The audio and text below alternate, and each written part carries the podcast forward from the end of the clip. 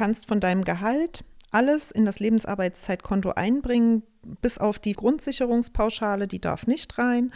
Ansonsten darf sämtliches Geld an Tantiemen, Bonifikationen, Urlaubsgeldern, Weihnachtsgeldern, darf alles in das Lebensarbeitszeitkonto eingespart werden.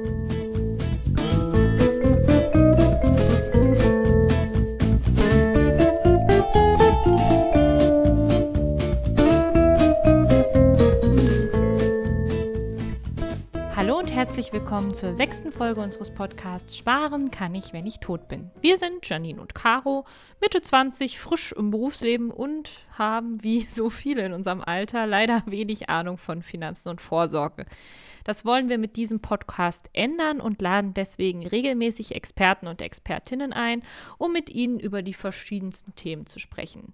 Heute geht es um das Thema Lebensarbeitszeitkonto. Ein kleiner Rückblick auf die letzten Folgen, denn in denen haben wir herausgefunden, dass unsere gesetzliche Rente für das Alter wohl leider nicht ausreichen wird, haben Versicherungen kennengelernt, die wir als junger Mensch haben sollten und wir haben uns den Aktienmarkt angeschaut sowie etwas über betriebliche Altersversorgung gelernt. Und heute wollen wir mal schauen, welche Vorteile es neben der Vorsorge durch unsere Arbeitgeber noch gibt. Deshalb die Fragen, was ist denn ein Lebensarbeitszeitkonto? Wofür kann ich es nutzen und gibt es das überhaupt in jeder Firma? Und um die Fragen zu beantworten, haben wir uns auch diesmal eine ganz sympathische Expertin eingeladen, und zwar Christiane Musche. Christiane, herzlich willkommen. Erzähl uns doch gerne mal ein bisschen was über dich. Warum bist du unsere LAZ-Expertin? Ja, danke schön und ich freue mich auch, dass ich hier sein darf. LAZ-Expertin, ähm, ich bin seit 13 Jahren, 14 Jahren in diesem Bereich unterwegs, ähm, durfte LAZ von vielen verschiedenen Seiten kennenlernen. Ich durfte es selber administrieren, durfte selber mit Kunden arbeiten und auch im Nachgang dann selber Beratungen durchführen, äh, bei Arbeitgebern ähm, das LAZ selber einrichten und ähm, ja, durfte viele verschiedene Seiten kennenlernen und daher denke ich, kann man das als Expertin bezeichnen. Ja, klingt auf jeden Fall so schön, dass das dann von allen Seiten mal beleuchtet wird. Genau. Wie jedes Mal äh, haben wir auch dieses Mal ein paar Sprachnachrichten vorbereitet, um einfach mal zu gucken, okay, wie sieht das bei unseren Freunden und Bekannten aus? Wissen die überhaupt, was ein LAZ ist? Ähm, und haben das ihre Arbeitgeber oder würden sie es nutzen und so weiter? Und die hören wir uns jetzt mal an. Äh, ich kenne LRZ als eine Möglichkeit, ähm, sich eine Auszeit zu nehmen von mehreren Monaten, ähm, bei der man aber zusätzlich finanziell auch abgesichert ist. Ähm, ich habe noch nicht aktiv darüber nachgedacht, das auch für mich zu nutzen. Das liegt vielleicht auch daran, dass ich noch recht am Anfang äh, meiner beruflichen Laufbahn bin, aber ich könnte mir das schon zu einem späteren Zeitpunkt vorstellen, dass wenn man zum Beispiel eine längere Reise plant, die jetzt nicht in die Sommerferien passt, dass das auch eine Option ist, über die ich dann nochmal nachdenken würde. Ja, ich weiß, was das ist. Finde auch, ähm, dass es echt eine coole Sache ist, wenn der Arbeitgeber das anbietet und würde es tatsächlich selbst vielleicht auch für ein Sabbatical oder sowas nutzen. Ähm, hätte aber jetzt nicht unbedingt äh, die Zeit angespart, um später früher in Rente gehen zu können, weil ich finde, ähm, dass ich die Zeit lieber jetzt nutzen würde, als äh, jetzt immer lange zu arbeiten, um das für meine spätere Rente einzusparen.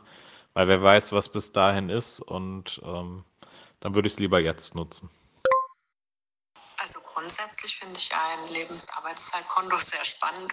Vor allen Dingen, weil ich mir als knapp 30-jährige Person eigentlich nicht vorstellen kann, noch so lange bis, oder bis an mein Lebensende zu arbeiten. Und da klingt es natürlich schon sehr verlockend, wenn ich jetzt Überstunden oder Urlaub ansparen kann, um ja letztendlich nicht so lange arbeiten zu müssen. Ähm, tatsächlich wäre es für mich auch wirklich mehr interessant, Zeit wegzusparen als Geld an sich, weil ich mir bei Geld immer denke, naja, je früher ich es habe, desto mehr ist es ja auch wert hinsichtlich Inflation und ähnliches. Ähm, mein Arbeitgeber bietet es tatsächlich nicht an, auch wenn es schon öfter wohl mal im Gespräch war, weil es einige Kolleginnen und Kolleginnen gibt, die sich auch dafür interessieren, ähm, ist aber bisher einfach bei uns noch nicht umgesetzt. Das war ja super spannend. Alles ging so ein bisschen in die Richtung Urlaub, Sabbatical, nicht unbedingt früher aufhören zu arbeiten. Es wurde auch ein bisschen was dazu gesagt zum Thema, kann ich Zeit ansparen, kann ich Geld ansparen, alles Dinge, auf die wir gleich eingehen wollen. Aber zuerst mal die Frage an dich, Christiane, was ist dir so aufgefallen, wenn du das gehört hast und was geht dir da durch den Kopf? Aufgefallen direkt ist, ist mir, dass ähm, dass die Zielgruppe sehr jung ist, die, die angesprochen wurde, direkt auch äh, in Verbindung mit Urlaub, längere Auszeiten, ähm, sich eher selber gerade was Gutes zu gönnen, äh, gerade gar nicht angesprochen wurden die anderen Möglichkeiten, beziehungsweise haben die ähm, Befragten die gar nicht auf dem Schirm, wie zum Beispiel Weiterbildung oder auch Auszeiten für Elternzeit, was ja alles da mit angewandt werden kann über ein Lebensarbeitszeitkonto, sondern dass der Fokus ex explizit auf Urlaub liegt. Also fand ich sehr spannend und äh, die eine Aussage, die äh, von der ähm, dritten Befragten kam, auch äh, nicht so lange arbeiten zu wollen. Und knapp mit Anfang 30 ist das schon ähm, ein Statement, da in, an Lebensarbeitszeit einzusparen, aber auch nicht Geld, sondern wirklich Überstunden. Das heißt, man arbeitet wirklich für, für äh, einen früheren Renteneintritt oder für eine frühere Altersteilzeit, je nachdem, wie man es vermischen möchte und welche Möglichkeiten der Arbeitgeber dann zulässt. Genau, also was, das ist mir auch aufgefallen, dass es da gar nicht unbedingt so viel um, ähm, wie du jetzt sagst, Elternzeit oder sonst was gibt. Aber vielleicht gehen wir noch mal einen Schritt zurück, fangen ganz von Anfang an. Wir hatten ja in der letzten Folge äh, das Thema BAV und haben da ein bisschen erfahren, dass das eigentlich auch was ist, was gesetzlich vorgegeben ist. Wie sieht das denn beim LAZ aus? Weil ja jetzt auch die eine gesagt hat, mein Arbeitgeber bietet das nicht an. Ist das was, was Arbeitgeber anbieten müssen? Ist das eher so ein nice to have und so ein bisschen so ein Verkaufsargument für Bewerbende? Oder ähm, wie sieht das aus? Also es gibt tatsächlich keine gesetzliche Grundlage, dass der Arbeitgeber ähm, LAZ oder Lebensarbeitszeit anbieten muss. Ähm, es ist ein Benefit, um die Mitarbeiter an das Unternehmen zu binden. Viele Arbeitgeber geben Zuschüsse da hinein auch, ähm, sei es monatlich, sei es ein Teil von einem, von einem Jahresgehalt mit. Das ist äh, sicherlich arbeitgeberabhängig.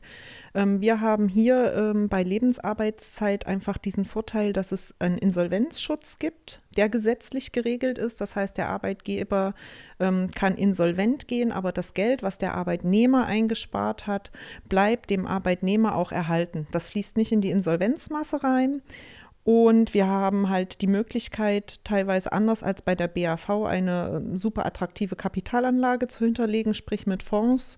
Gerade zwar vom Kapitalmarkt her ein bisschen eingebrochen, aber über lange Sicht gerade äh, das Kunden, also die, das Klientel, was ihr ähm, anfragt oder was wir gerade ansprechen, jung, dynamisch, erfolgreich, auf lange Sicht ähm, super in der Kapitalanlage mit guten Renditen dahinter, das zum Jahres, äh, das dann zum, zum Freistellungszeitpunkt, beziehungsweise auch wenn das in Anspruch genommen wird, sehr viel mehr Geld auch drin sein kann, als man eigentlich angespart hat. Du hast gerade schon gesagt, ich äh, zahle was ein, um später was rauszubekommen. Vielleicht kannst du auch in ein paar Sätzen mal erklären, wie ein Lebensarbeitszeitkonto funktioniert. Also was muss ich am Anfang tun und wie komme ich dann nachher quasi an das Geld?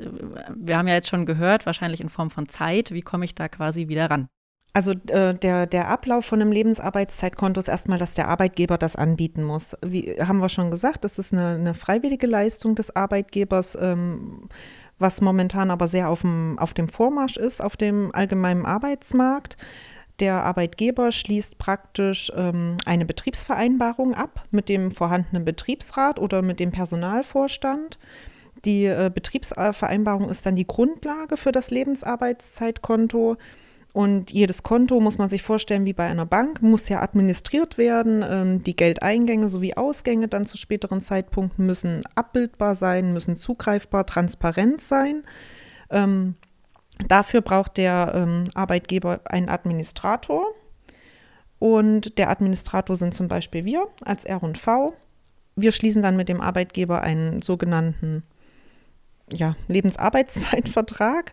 Da drin regeln wir dann ähm, das Insolvenzmodell, äh, wie das geschützt werden kann. Da gibt es zwei Modelle. Das ist einmal Treuhand. Ähm, das ist immer mehr auf dem Vormarsch, weil das nochmal ähm, als Treuhänder hat man nochmal ähm, eine Sonderstellung in Deutschland oder das Verpfändungsmodell, was sehr, sehr schlank ist in der Verwaltung.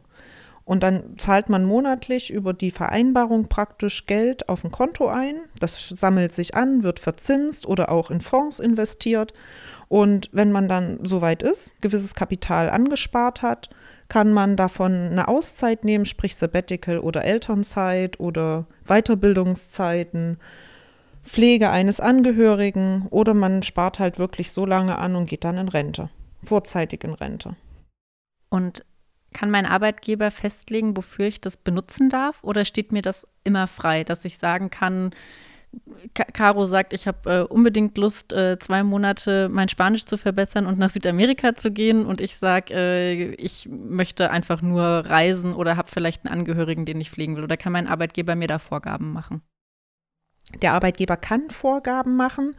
Ähm, er kann das äh, begrenzen auf vielleicht zwei oder drei Möglichkeiten. Er kann aber auch sagen, ich möchte das Lebensarbeitszeitkonto nur dafür nutzen, dass ihr in Rente gehen könnt. Aber momentan geht der Trend sehr darauf hin, dass wirklich alle Möglichkeiten nutzbar gemacht werden, um den Mehrwert einfach aufzuzeigen für die jungen Arbeitnehmer. Das heißt, ähm, das ist auch eine Sache, wo man vielleicht mal eher in seinem, äh, bei seinem Arbeitgeber nachfragt, in der Firma mal guckt, okay, erstens, bieten wir das überhaupt an? Und zweitens auch so ein bisschen die Frage, okay, und was, was darf ich damit überhaupt machen? Dass man da vielleicht mal auf seine Personalabteilung zugeht, mal nachfragt, ähm, haben wir das, äh, ist das vielleicht was, was wir einführen könnten und ähm, was darf ich damit überhaupt machen? Genau. Also äh, der erste Schritt ist einfach, dass die Arbeitnehmer das vorrangig einfordern, dass sie sowas haben möchten. Es gibt ähm, mittlerweile sehr, sehr viel Betriebsräte, die das einfach als Mehrwert sehen, auch den Demografie-Umbau und Umschwung in Deutschland mit abzupuffern. Dafür wird Lebensarbeitszeit ähm, immer mehr genutzt, um einfach ältere, älteres Personal länger zu halten. Ähm, nur noch zwei bis drei Tage Wochen zu machen und dann das junge Personal anzulernen. Ja, was, was ich noch spannend finde, ist, ähm, wenn mein Arbeitgeber mir das anbietet. Ich verstehe den Vorteil, dass ich sage, oh, da kann ich dann später mal in Urlaub gehen. Ich habe mich gefragt, könnte ich nicht auch einfach sagen, ich nehme unbezahlten Urlaub? Also spare mir das Geld quasi privat an und zahle das nicht auf ein Lebensarbeitszeitkonto und gehe trotzdem in den Urlaub. Oder gibt es bestimmte Vorteile, warum ich lieber das Lebensarbeitszeitkonto nehmen sollte und eben nicht eine unbezahlte Auszeit? Ganz klarer Vorteil ist, dass das SV abgesichert ist. Also die Sozialversicherungsbeiträge ähm, werden erst im Nachgang abge, abgeführt.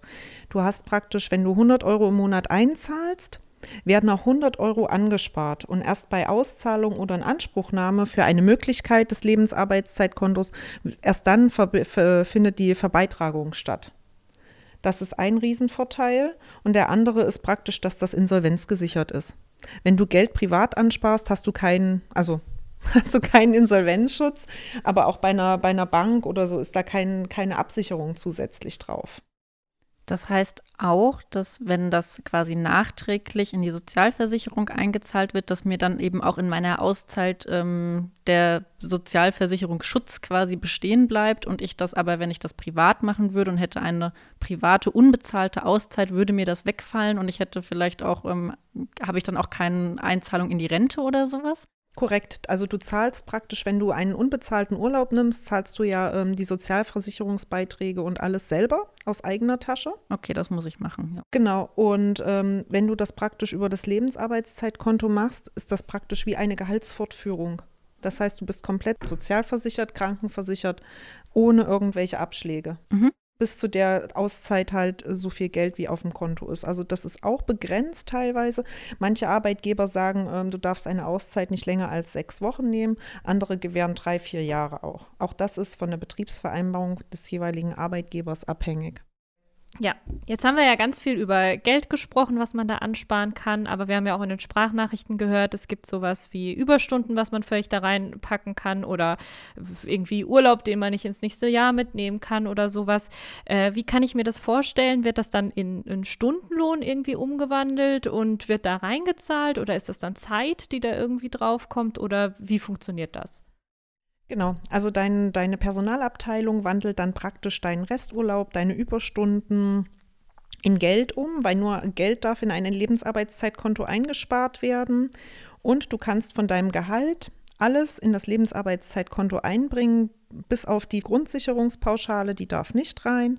Ansonsten darf sämtliches ähm, Geld an Tantiemen, Bonifikationen, Urlaubsgeldern, Weihnachtsgeldern, darf alles in das Lebensarbeitszeitkonto eingespart werden. Wahnsinn. das heißt, ich könnte das auch sehr gut nutzen, wenn ich jetzt zum Beispiel nicht schon vor zehn Jahren wusste, oh, ich will in zehn Jahren mal eine längere Auszeit machen, sondern vielleicht jetzt merke, ja, jetzt habe ich ein paar Jahre gearbeitet, jetzt reicht es vielleicht auch mal und ähm, ich möchte ein paar Monate Auszeit nehmen, dass ich dann eben ganz speziell sage, so und die nächsten fünf Monate verzichte ich ganz bewusst auf einen Großteil meines Gehaltes, um das Geld relativ zügig anzusparen. Wird das genutzt? Genau so ist die Nutzung. Ähm, es gibt die Besonderheit äh, bei vielen Arbeitgebern, dass du diese ähm, Vereinbarung, die du unterschreibst für das Lebensarbeitszeitkonto, dass du das besparst, immer auf ein Jahr begrenzt ist oder fest ist. Das heißt, wenn du ähm, heute sagst, du möchtest gerne Betrag X in das Lebensarbeitszeitkonto einzahlen, muss das meistens für ein Jahr komplett laufen. Und erst dann hast du die Möglichkeit, den Betrag zu ändern oder die äh, Vereinbarung wieder zurückzunehmen. Deswegen sind die Beträge das muss man sich gut überlegen, ob man da jetzt ein komplettes Gehalt reingeben möchte oder ob man sagt, man nimmt nur 300, 400 Euro und weiß, in zwei Jahren kann ich mir den Sabbatical oder die Auszeit oder Weiterbildung leisten. Also muss ich mir das vorher gut überlegen und vielleicht auch mal mich zu Hause hinsetzen und mir überlegen, was will ich eigentlich, wofür möchte ich das und was ist das Ziel, warum ich auch eben anspare. Genau, also du solltest dir vorher äh, gut Gedanken drüber machen. Ganz oft ist es bei dem Arbeitgeber auch so, dass du ähm, zwei Kapitalanlagemodelle hast. Ein Kapitalanlagemodell für, für Sabbaticals oder für, für ähm, Weiterbildungen oder Elternzeit und eins für den Vorruhestand, weil der Vorruhestand läuft meistens äh, länger, die Einzahlungszeit. Sabbatical möchtest du ja viel schneller auf dein Geld zugreifen. Deswegen hat der Arbeitgeber da schon unterschiedliche Töpfe gemacht, um das ähm, attraktiv praktisch für den Arbeitnehmer auszugestalten.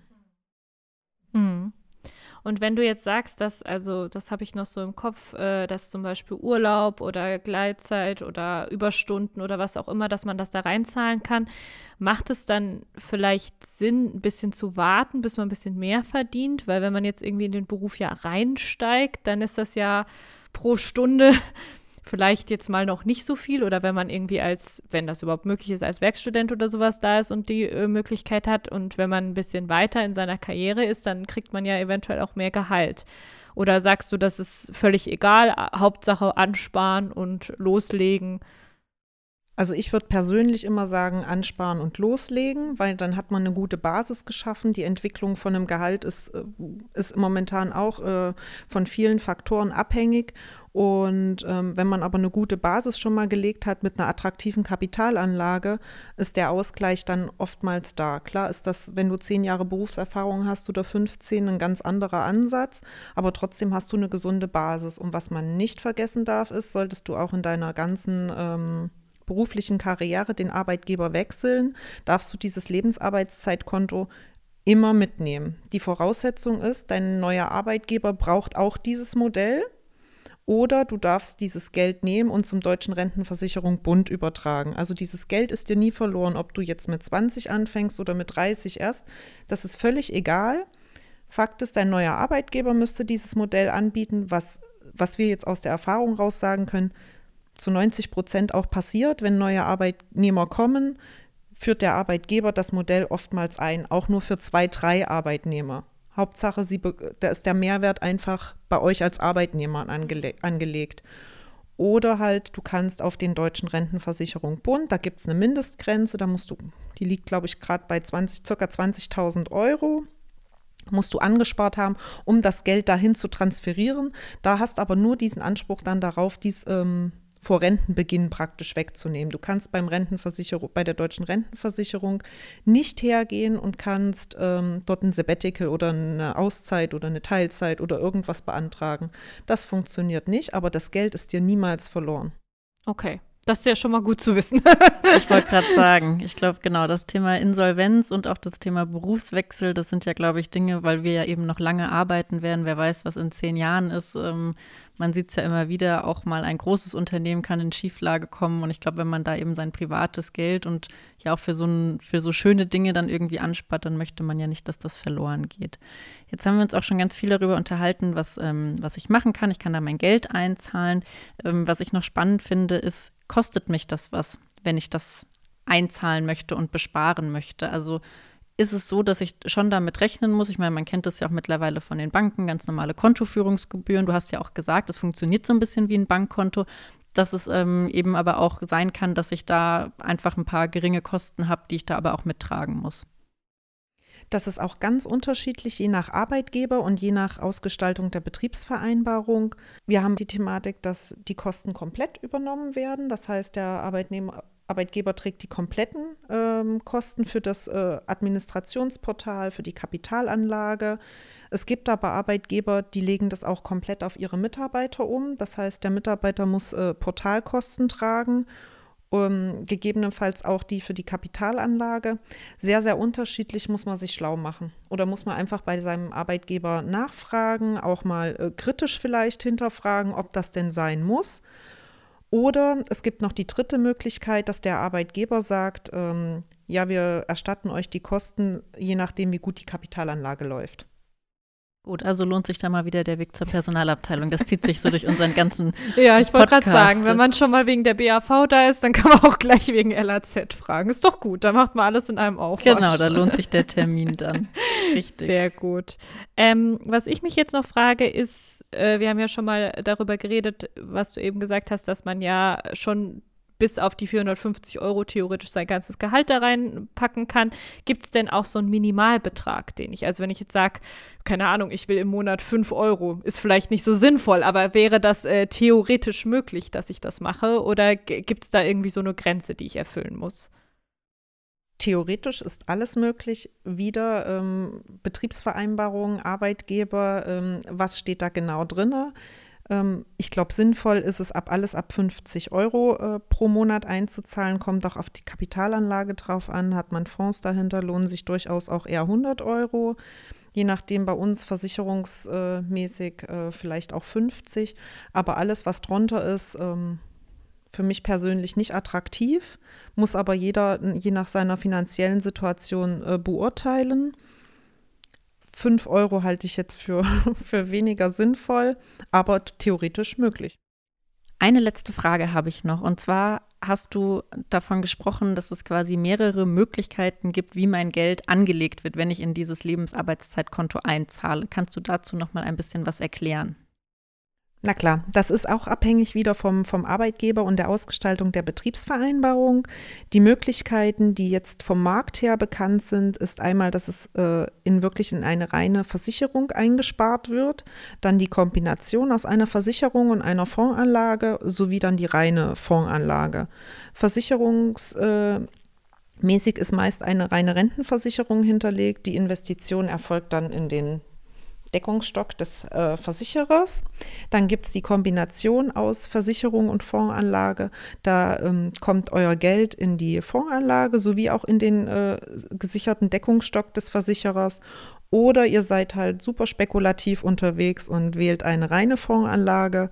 Da könnt ihr euer Geld ähm, komplett dann investieren und habt auch die meisten Renditen draus.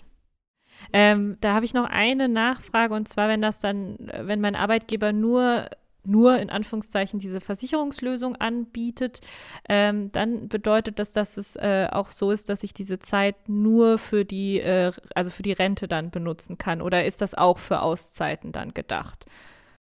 Das kann durchaus auch für Auszeiten gedacht sein. Wenn okay. dein Arbeitgeber nichts anderes anbietet, ist das, ist das dann die Mischung aus den äh, Möglichkeiten, für was du ähm, dein Lebensarbeitszeitkonto äh, verwenden möchtest. Okay, alles klar. Dann würde ich sagen, das war meine letzte Frage. Caro, du hast deine Nachfrage gestellt. Damit sind wir, glaube ich, am Ende angekommen. Ja. Und ähm, ich gucke dich an, wie wir es immer machen.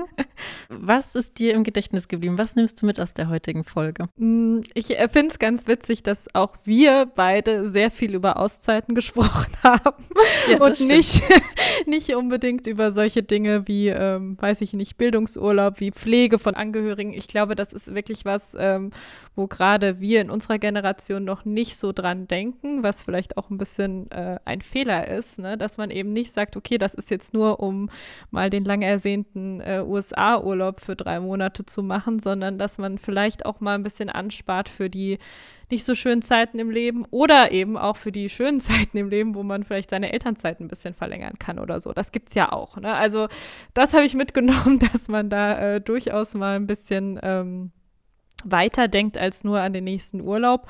Und tatsächlich auch die Sache, dass auch hier wieder ganz wichtig ist, einfach mal mit der Personalabteilung zu sprechen, einfach mal zu gucken, okay, was gibt es bei mir in der Firma, was passiert hier, ähm, was kann man anbieten oder was, oder beziehungsweise was wird angeboten und was kann man vielleicht auch mal einfordern oder mal vorschlagen. Auch mal sagen, wie wäre es denn, wenn wir sowas mal äh, machen, wäre bestimmt eine attraktive Sache. Was ist denn bei dir hängen geblieben? ja, das, das ist mir auch im Gedächtnis geblieben, weil wir ja auch viele Zuhörerinnen und Zuhörer haben, die vielleicht nicht unbedingt in einem riesen Konzern arbeiten, wo das äh, vielleicht ähm, ja heute schon mehr vertreten ist als in kleinen Unternehmen und dass sich auch für kleine Unternehmen das lohnen kann, sowas anzubieten, um da Mitarbeiterinnen und Mitarbeiter zu halten, um das attraktiv zu machen.